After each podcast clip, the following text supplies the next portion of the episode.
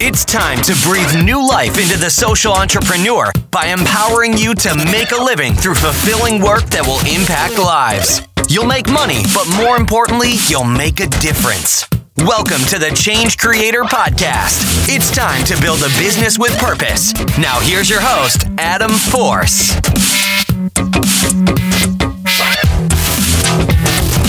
Hey, what's going on, everybody? Adam here. Uh, this is a new segment, which is part of the Change Creator Podcast show.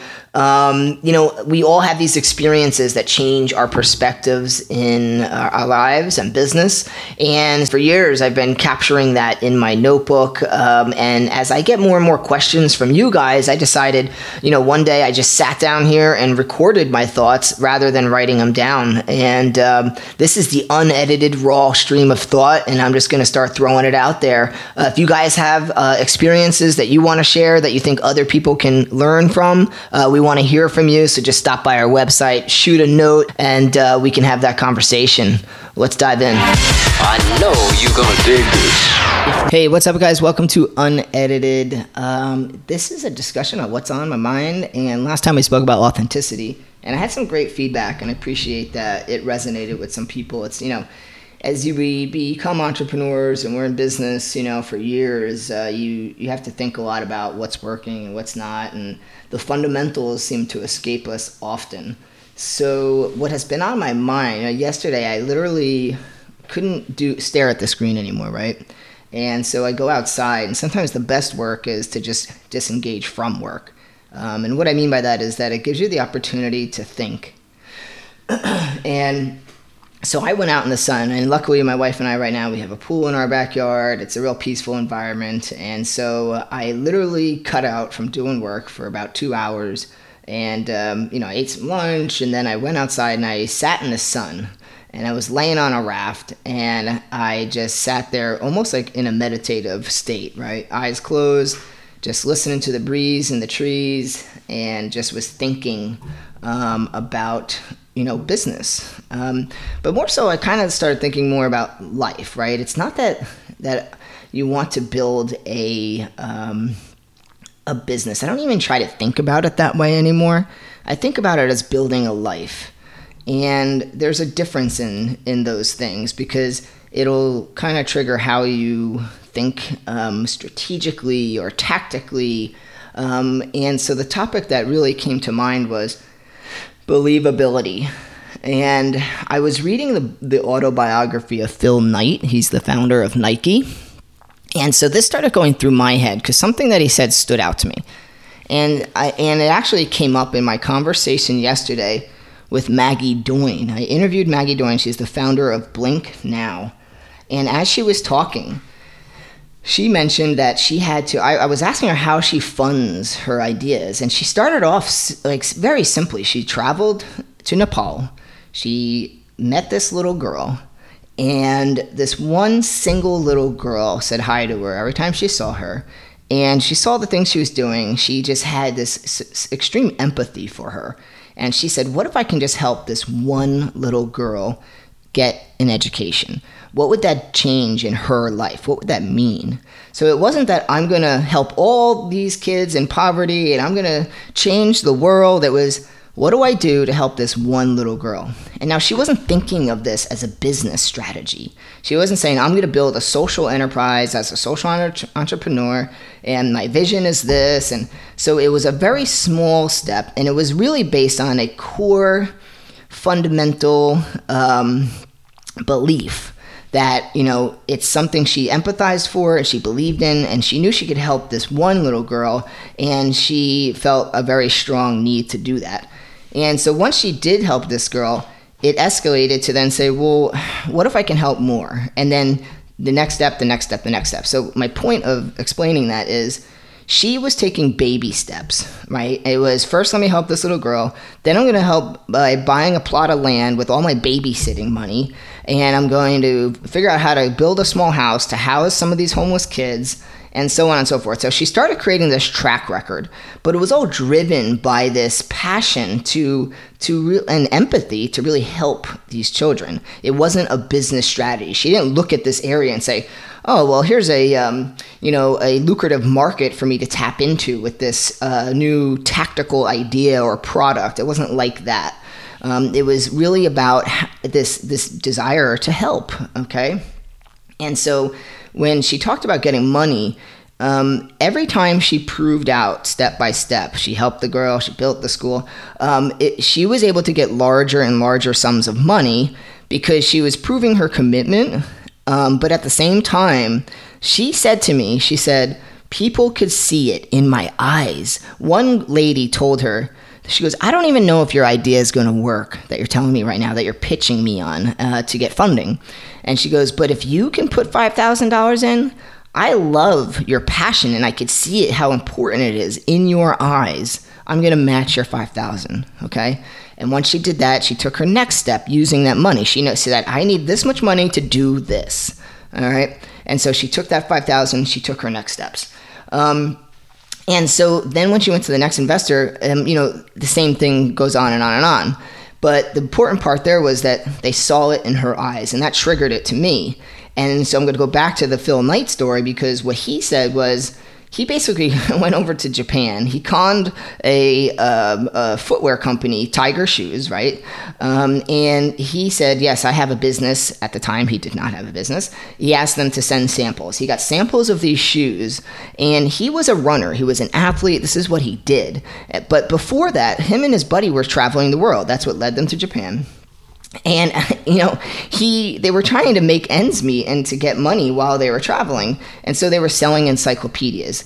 And so phil was saying he's like listen i sucked as a sales rep. I suck at selling. I don't like selling. I'm an introvert. Um, this is just not working for me. So then they went on to try to sell securities. And again no more success there. He sucked at selling sucked at selling finally a year after that time in japan he gets these shoes in the mail um, and he was like blown away. Wow, they were awesome, super cool running shoes, right? And so he decided, well, where can I where can I sell these few samples just to prove out right what I'm doing? And so he went to track meets at different schools and he spoke to the coaches. But when he spoke to the coaches, he was able to sell these shoes like hotcakes. Why? And he realized that it's about belief, his belief in the product. And the tagline that he said, which really stood out to me, was belief is irresistible. All right. So again, it goes back a little bit and ties into the authenticity discussion that we had last time. And if you are pursuing an idea that is coming from a very um, a, a place that's close to you and important to you, then when you're selling becomes easy. Um, you almost are going to go talk to people and they're just going to see a physical expression and a vocal expression of how valuable and important something is. And if it is something that's important to you, you're going to make sure that, you know, you're doing it right.